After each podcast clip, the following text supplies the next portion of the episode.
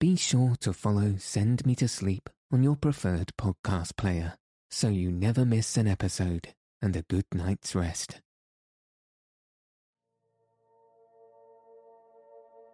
Good evening. In this episode, I'll be reading The Wind in the Willows, Chapter 8 Toad's Adventure by Kenneth Grahame. So let your eyes fall heavy and your breath soften as we settle in for a peaceful night's sleep.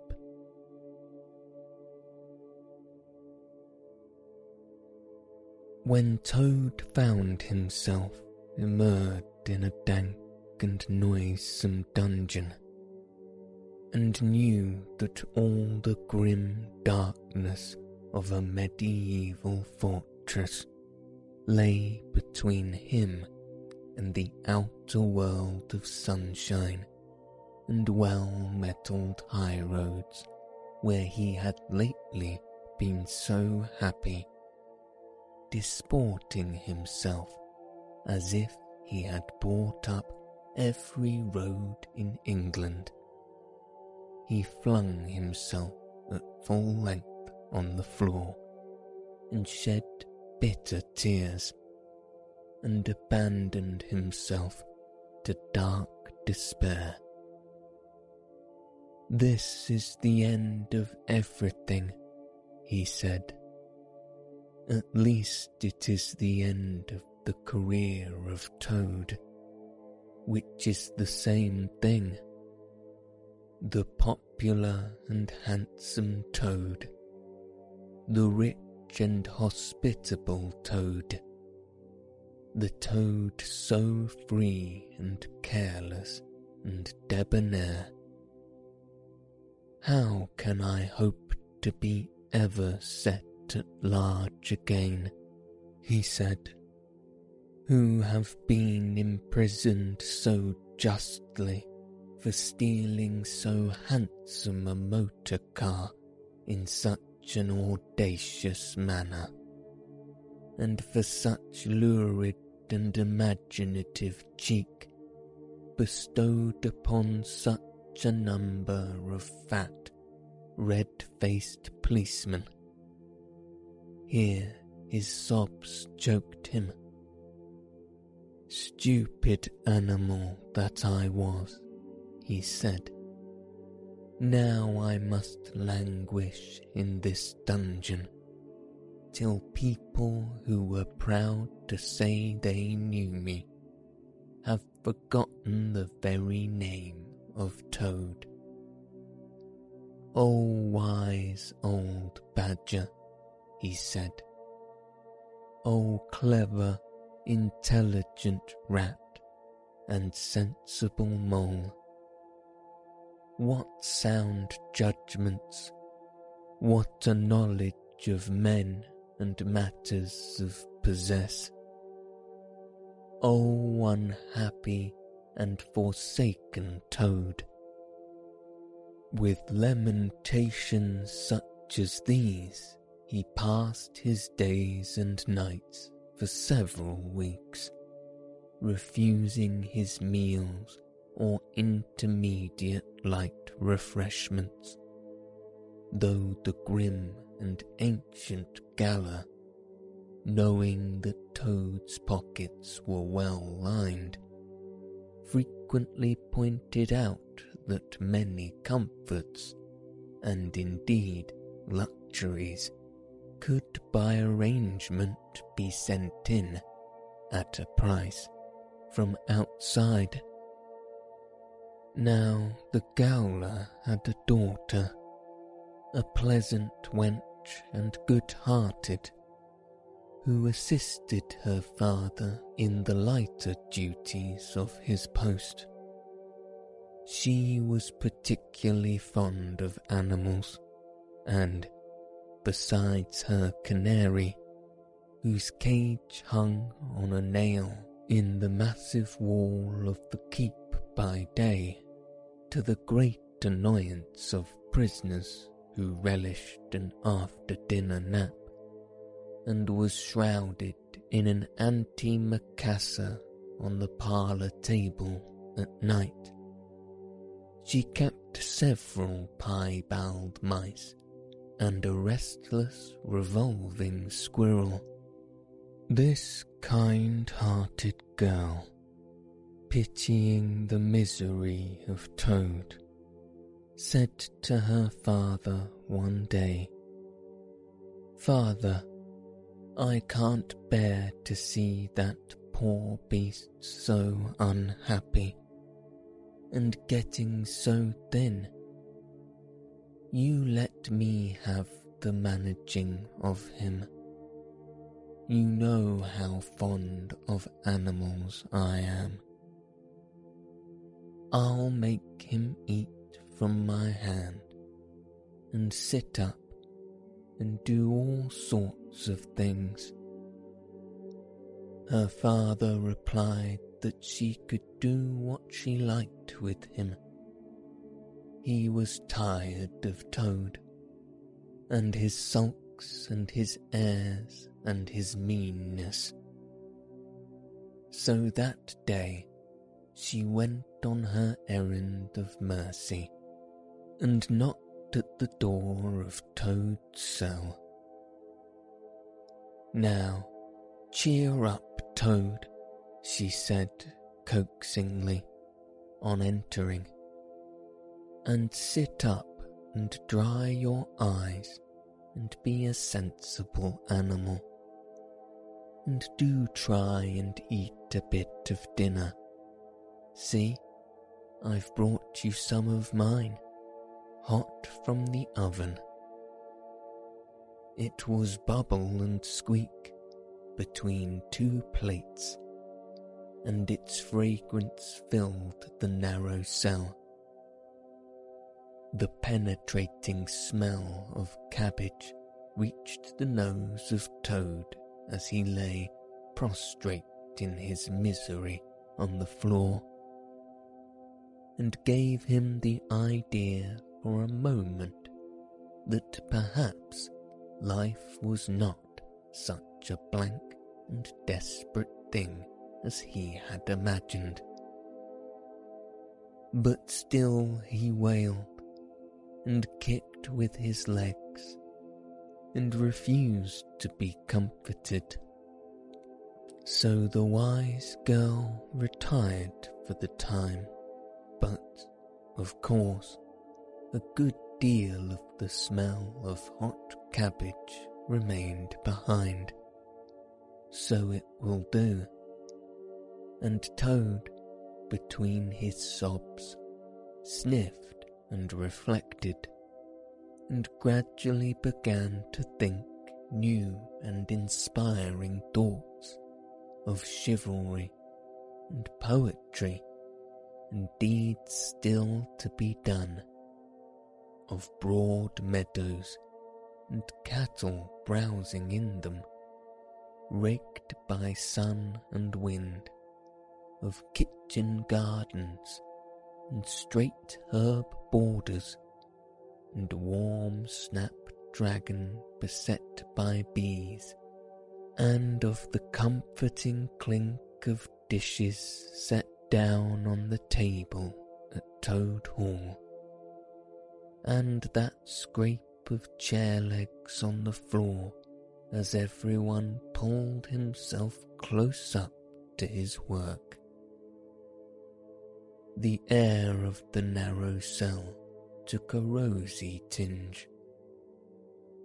He began to think of his friends and how they would surely be able to do something, of lawyers and how they would have enjoyed his case, and what an ass he'd been not to get in a few, and lastly, he thought of his own great cleverness and resource, and all that he was capable of if he only gave his great mind to it, and the cure was almost complete.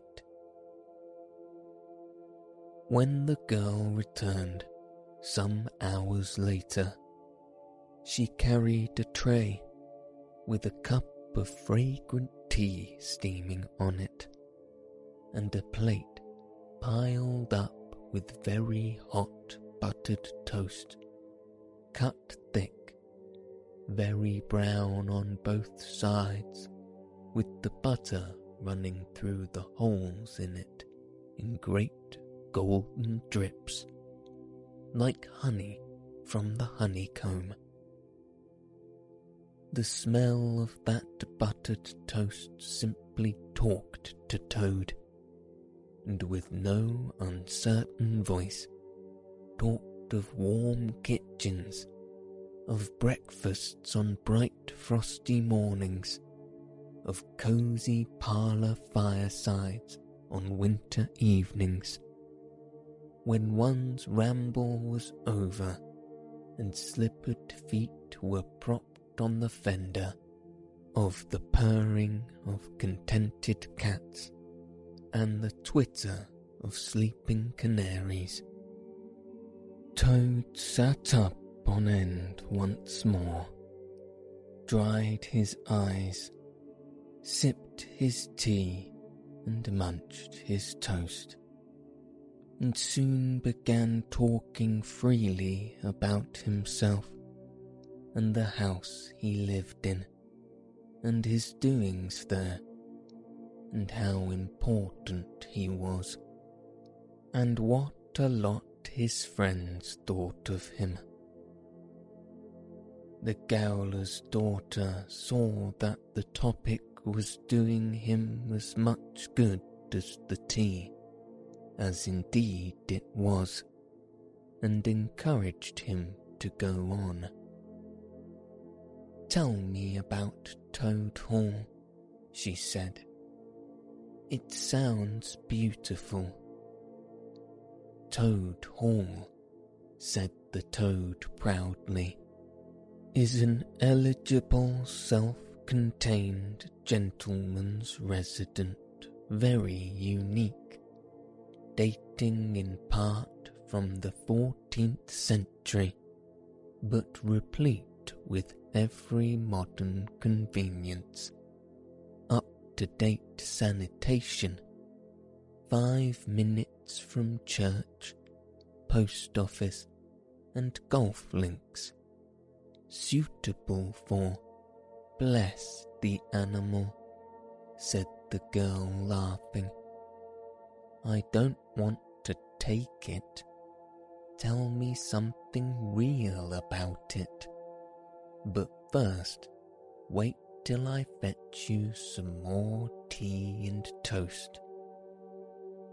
She tripped away and presently returned with a fresh trayful, and Toad, pitching into the toast with avidity, his spirits quite restored to their usual level, told her about the boathouse and the fish pond and the old walled kitchen garden, and about the pigsties, and the stables, and the pigeon house, and the hen house, and about the dairy, and the wash house, and the china cupboards, and the linen presses.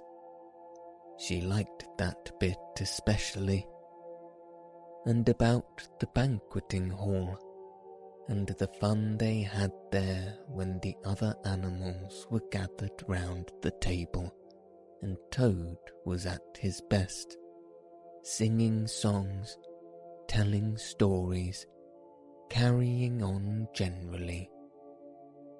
Then she wanted to know about his animal friends, and was very interested in all he had to tell her about and how they lived and what they did to pass their time. Of course, she did not say she was fond of animals as pets, because she had the sense to see that Toad would be extremely offended. When she said good night, having filled his water jug and shaken up his straw for him, Toad was very much the same sanguine, self-satisfied animal that he had been of old. He sang a little song or two, of the sort he used to sing at his dinner parties, curled himself up in the straw, and had an excellent night's rest and the pleasantest of dreams. They had many interesting talks together after that, as the dreary days went on, and the Gowler's daughter grew very sorry for Toad, and thought it a great shame that a poor little animal should be locked up in prison for what seemed to her a very trivial offence. Toad, of course, in his vanity, thought that her interest in him proceeded from a growing tenderness, and he could not help half regretting that social gulf between them was so very wide, for she was a comely lass and evidently admired him very much. One morning, the girl was very thoughtful and answered at random and did not seem to Toad to be paying proper attention to his witty sayings and sparkling comments. Toad, she said presently, just listen, please. I have an aunt who is a washerwoman. There, there, said Toad graciously and affably. Never mind. Think no more about it. I had several aunts who ought to be washerwomen. Do be quiet a minute, Toad, said the girl. You talk too much. That's your chief fault. And I'm trying to think, and you hurt my head. As I said, I have an aunt who is a washerwoman. She does the washing for all the prisoners in the castle. We try to keep any paying business of that sort in the family, you understand. She takes out the washing on Monday morning and brings it in on Friday evening. This is a Thursday. Now, this is what occurs to me. You're very rich, at least you're always telling me so. She's very poor. A few pounds wouldn't make a difference to you, and it would mean a lot to her. Now, I think if she were properly approached, squared, I believe is the word you animals use, you could come to some arrangement by which she would let you have her dress and bonnet and so on, and you could escape from the castle as the official washerwoman. You're very alike in many respects, particularly about the figure. We're not, said the toad in a huff. I have a very elegant figure for what I am. So has my aunt, replied the girl, for what she is. But have it your own way, you horrid, proud, ungrateful animal, when I'm sorry for you and trying to help you. Yes, yes, that's all right. Thank you very much indeed, said the toad hurriedly. But look here, you wouldn't surely have Mr. Toad of Toad Hall going about the country disguised as a washerwoman? Then you can stop here as a toad, replied the girl with much spirit. I suppose you want to go off in a coach and four. Honest Toad was always ready to admit himself in the wrong. You are a good, kind, clever girl, he said, and I am indeed a proud and stupid toad. Introduce me to your worthy aunt, if you will be so kind, and I have no doubt that the excellent lady and I will be able to arrange terms satisfactory to both parties. Next evening, the girl ushered her aunt into Toad's cell, bearing his week's washing pinned up in a towel. The old lady had been prepared beforehand for the interview, and the sight of certain gold sovereigns that Toad had thoughtfully placed on the table in full view practically completed the matter and left little further to discuss. In return for his cash, Toad received cotton print gown, an apron, a shawl, and a rusty black bonnet. The only stipulation the old lady made being that she should be gagged and bound and dumped down in a corner. By this not very convincing artifice, she explained, aided by picturesque fiction which she could supply herself, she hoped to retain her situation in spite of the suspicious appearance of things. Toad was delighted with the suggestion. It would enable him to leave the prison in some style, and with his reputation for being a desperate and dangerous fellow untarnished, and he readily helped the Gowler's daughter to make her aunt appear as much as possible the victim of circumstances over which she had no control. Now it's your turn, Toad, said the girl. Take off that coat and waistcoat of yours. You're fat enough as it is.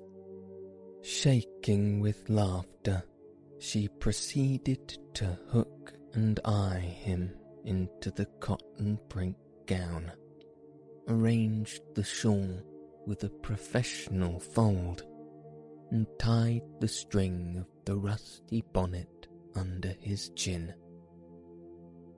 You're the very image of her, she giggled. Only I'm sure you never looked half so respectable in all your life before. Now, goodbye, Toad, and good luck. Go straight down the way you came up, and if anyone says anything to you, as they probably will, being but men, you can chaff back a bit, of course. But remember, you're a widow woman, quite alone in the world, with a character to lose. With a quaking heart, but as firm a footstep as he could command, Toad set forth cautiously on what seemed to be a most hair-brained and hazardous undertaking. but he was soon agreeably surprised to find how easy everything was made for him, and a little humble at the thought that both his popularity and the sex that seemed to inspire it were really another's. The washerwoman's squat figure in its familiar cotton print seemed a passport for every barred door and grim gateway, even when he hesitated, uncertain as to the right turn to take. He found himself helped out of his difficulty by the warder at the next gate, anxious to be off to his tea, summoning him to come along sharp and not keep him waiting there all night. The chaff and the humorous sallies to which he was subjected, and to which, of course, he had to provide prompt and effective reply, performed, indeed, his chief danger.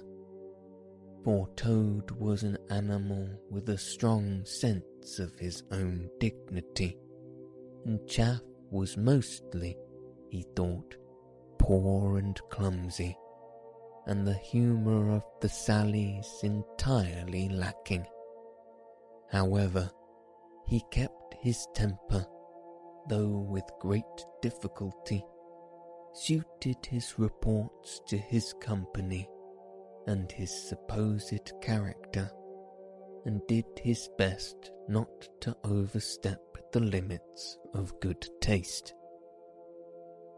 It seemed hours before he crossed the last courtyard, rejected the pressing invitations from the last guardroom, and dodged the outspread arms of the last warder, pleading with simulated passion for just one farewell embrace. But at last he heard the wicket gate in the great outer door clicking behind him, felt the fresh air of the outer world upon his anxious brow, and knew that he was free. Dizzy with the easy success of his daring exploit, he walked quickly towards the lights of the town, not knowing in the least what he should do next. Only quite certain of one thing that he must remove himself as quickly as possible from the neighbourhood where the lady he was forced to represent was so well known and so popular a character. As he walked along, considering, his attention was caught by some red and green lights a little way off to one side of the town, and the sound of the puffing and snorting of engines and the banging of shunted trucks fell on his ear. Aha, he thought, this is a piece of luck. A railway station is the thing I want most in the whole world at this moment and what's more, I needn't go through the town to get it, and shan't have to support this humiliating character by repartees which, though thoroughly effective, did not assist one's sense of self respect. He made his way to the station accordingly consulted the timetable and found that a train, bound more or less in the direction of his home, was due to start in half an hour. More luck, said Toad, his spirits rising rapidly, and went off to the booking office to buy his ticket. He gave the name of the station that he knew to be nearest to the village of which Toad Hall was the principal feature, and mechanically put his fingers in search of the necessary money where his waistcoat pocket should have been. But here the cotton gown, which had notably stood by him so far, and which he had basely forgotten, intervened and frustrated his efforts. In a sort of nightmare, he struggled with the strange, uncanny thing that seemed to hold his hands, turn all muscular striving to water, and laugh at him all the time, while other travellers forming up in a line behind, waited with impatience, making suggestions of more or less value and comments of more or less stringency and point. At last, somehow, he never rightly understood how, he burst the barriers, attained the goal, arrived at where all waistcoat pockets are internally situated, and found not only money, but no pocket to hold it, and no waistcoat to hold the pocket. To his horror, he collected that he had left both coat and waistcoat behind him in the cell and with them his pocketbook, money, keys, watch, matches, pencil case, all that makes life worth living, all that distinguishes the many pocketed animals, the lord of creation, from the inferior one pocketed or no pocketed productions that hop or trip about permissively, unequipped for the real contest. In his misery, he made one desperate effort to carry the thing off, and, with the return to his fine old manner, a blend of the squire and the college don, he said, Look here, I find I've left my purse behind.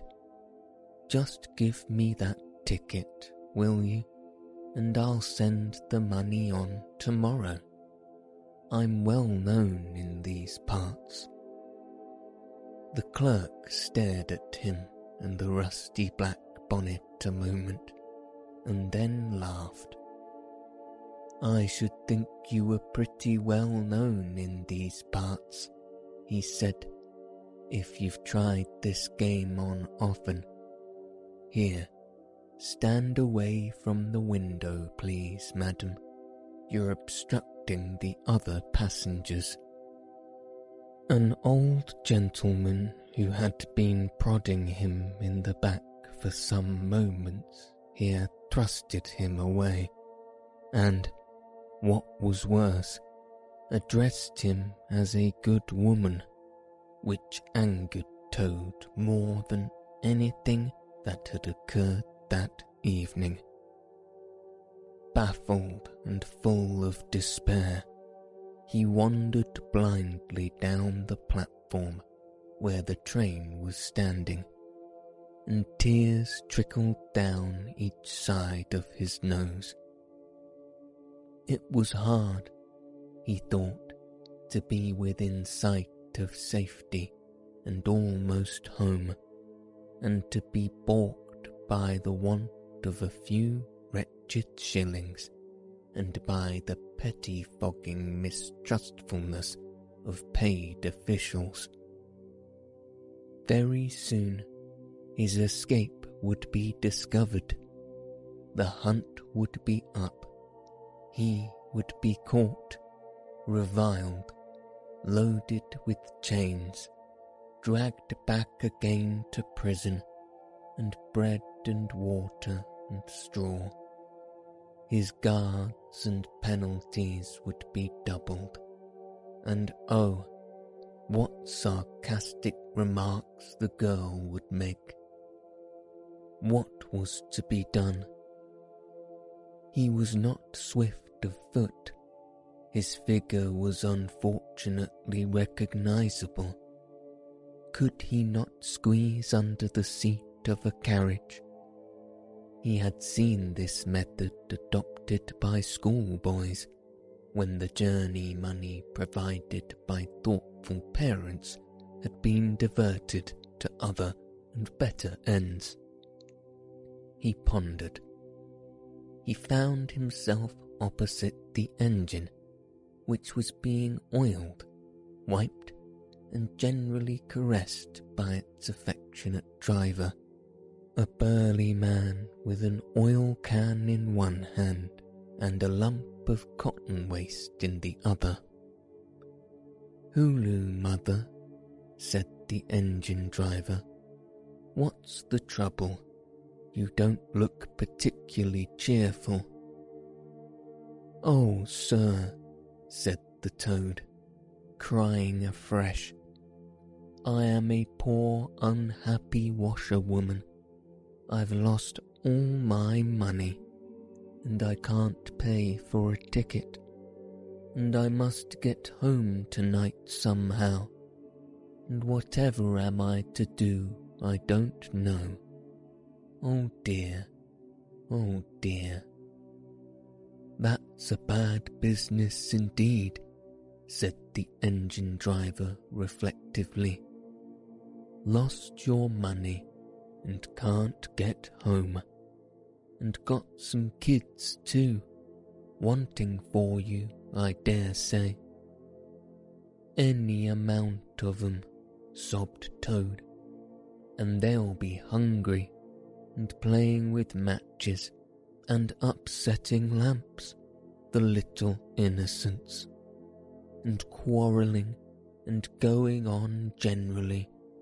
Oh dear, oh dear. Well, I'll tell you what I'll do, said the engine driver. You're a washerwoman to your trade, says you. Very well, that's that. And I'm an engine driver, as you may well see. And there's no denying it's terribly dirty work. Uses up a power of shirts, it does till my missus is fair tired of washing 'em. If you'll wash a few shirts for me when you get home and send 'em along, I'll give you a ride on my engine. It's against the company's regulations, but we're not so very particular in these out of the way parts. The toad's misery turned into rapture as he eagerly scrambled up into the cab of the engine. Of course, he had never washed a shirt in his life, and couldn't if he tried, and, anyhow, he wasn't going to begin. But he thought, when I get safely home to Toad Hall, and have money again, and pockets to put it in. I'll send the engine driver enough to pay for quite a quantity of washing, and that will be the same thing or better. The guard waved his welcome flag. The engine driver whistled in cheerful response, and the train moved out of the station. As the speed increased, and the toad could see on either side of him real fields and trees and hedges and cows and horses all flying past him, and as he thought how every minute was bringing him nearer to Toad Hall, and sympathetic friends, and money to chink in his pocket, and a soft bed to sleep in, and good things to eat, and praise and admiration at the recital of his adventures and his surpassing cleverness, he began to skip up and down and about and sing snatches of song, to the great astonishment of the engine driver, who had come across washerwomen before at long intervals, but never one at all like this. They had covered many and many a mile, and Toad was already considering what he would have for his supper as soon as he got home, when he noticed that the engine driver, with a puzzled expression on his face, was leaning over the side of the engine and listening hard. Then he saw him climb to the coals and gaze out over the top of the train. Then he returned and said to Toad, It's very strange. We're the last train running in this direction tonight. Yet I could be sworn that I heard another following us. Toad ceased his frivolous antics at once. He became grave and depressed, and the dull pain in the lower part of his spine, communicating itself to his legs, made him want to sit down and try desperately not to think of all the possibilities.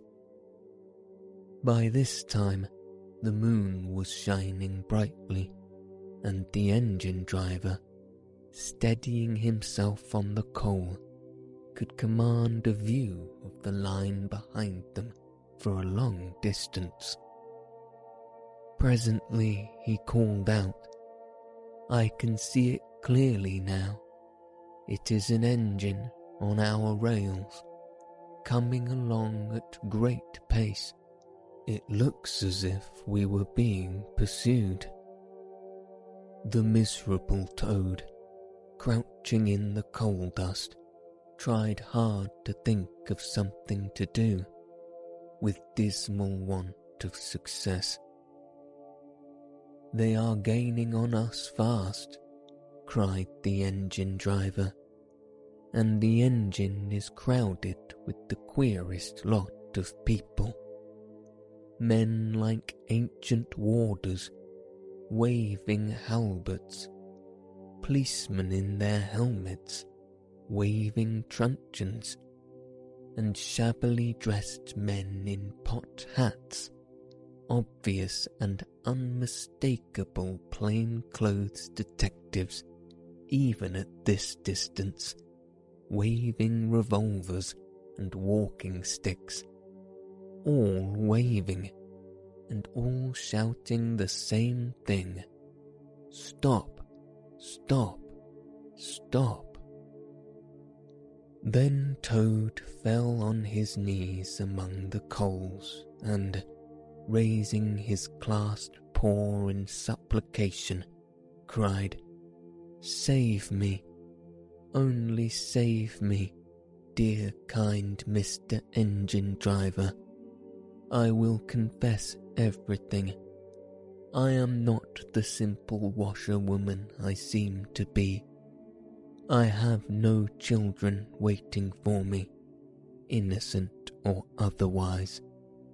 I am a toad, the well known and popular Mr. Toad a landed proprietor, I have just escaped by the great daring and cleverness from a loathsome dungeon into which my enemies had flung me. And if those fellows on that engine recapture me, it will be chains and bread and water and straw and misery once more for poor, unhappy, innocent Toad. The engine driver looked down upon him very sternly and said, Now tell the truth. What were you put in prison for? It was nothing very much, said poor Toad, colouring deeply. I only borrowed a motor car while the owners were at lunch. They had no need of it at the time. I didn't mean to steal it, really, but people, especially magistrates, take such harsh views of thoughtless and high-spirited actions. The engine driver looked very grave and said, I fear that you have indeed been a wicked toad, and by rights I ought to give you up to offended justice. But you are evidently in sore trouble and distress, so I will not desert you. I don't hold with motor cars, for one thing, and I don't hold with being ordered about by policemen when I'm on my own engine, for another. And the sight of an animal in tears always makes me feel queer and soft hearted. So cheer up, Toad. I'll do my best and we may beat them yet. They piled on more coals, shoveling furiously. The furnace roared, the sparks flew, the engine leapt and swung, but still their pursuers slowly gained. The engine driver, with a sigh, wiped his brow with the handful of cotton waste and said, I'm afraid it's no good, Toad. You see, they are running light, and they have the better engine. There's just one thing left for us to do, and it's your only chance to attend very carefully to what I tell you. A short way ahead of us is a long tunnel, and on the other side of that, the line passes through a thick wood. Now, I will put on all the speed I can while we are running through the tunnel, but the other fellows will slow down a bit, naturally, for fear of an accident. When we are through, I will shut off steam and put on brakes as hard as I can. And the moment it's safe to do so, you must jump and hide in the wood before they get through the tunnel and see you. Then I will go full speed ahead again, and they can chase me if they like for as long as they like, and as far as they like. Now mind and be ready to jump when I tell you. They piled on more coals, and the train shot into the tunnel. The engine rushed and roared and rattled, till at last they shot out the other end into fresh air and peaceful moonlight, and saw the wood lying dark and helpful upon either side of the line. The driver shut off steam and put on brakes. The toad got down on the step, and as the train slowed down to almost a walking pace, he heard the driver call out, now jump. Toad jumped, rolled down a short embankment, picked himself up unhurt, scrambled into the wood, and hid. Peeping out, he saw his train get up speed again and disappear at a great pace. Then out of the tunnel burst the pursuing engine, roaring and whistling, a motley crew waving their various weapons and shouting, Stop! Stop! Stop! When they were past, the toad had a hearty laugh. For the first time since he was thrown into prison. But he soon stopped laughing when he came to consider that it was now very late and dark and cold, and he was in an unknown wood, with no money and no chance of supper, and still far from friends and home, and the dead silence of everything, after the roar and rattle of the train was something of a shock. He dared not leave the shelter of the trees, so he struck into the wood with the idea of leaving the railway as far as possible behind him. After so many weeks within walls, he found the wood strange and unfriendly and inclined, he thought, to make fun of him. Night jars, sounding their mechanical rattle, made him think that the wood was full of searching warders closing in on him. An owl, swooping noiselessly toward him, brushed his shoulder with its wing, making him jump with the horrid certainty that it was a hand then flitted off, moth like, laughing its low ho ho ho, which Toad thought in very poor taste. Once he met a fox who stopped, looked up and down in a sarcastic sort of way, and said, Hullo, washerwoman, half a pair of socks and a pillow-case short this week. Mind it doesn't occur again, and swaggered off, sniggering. Toad looked about for a stone to throw at him, but could not succeed in finding one, which vexed him more than anything.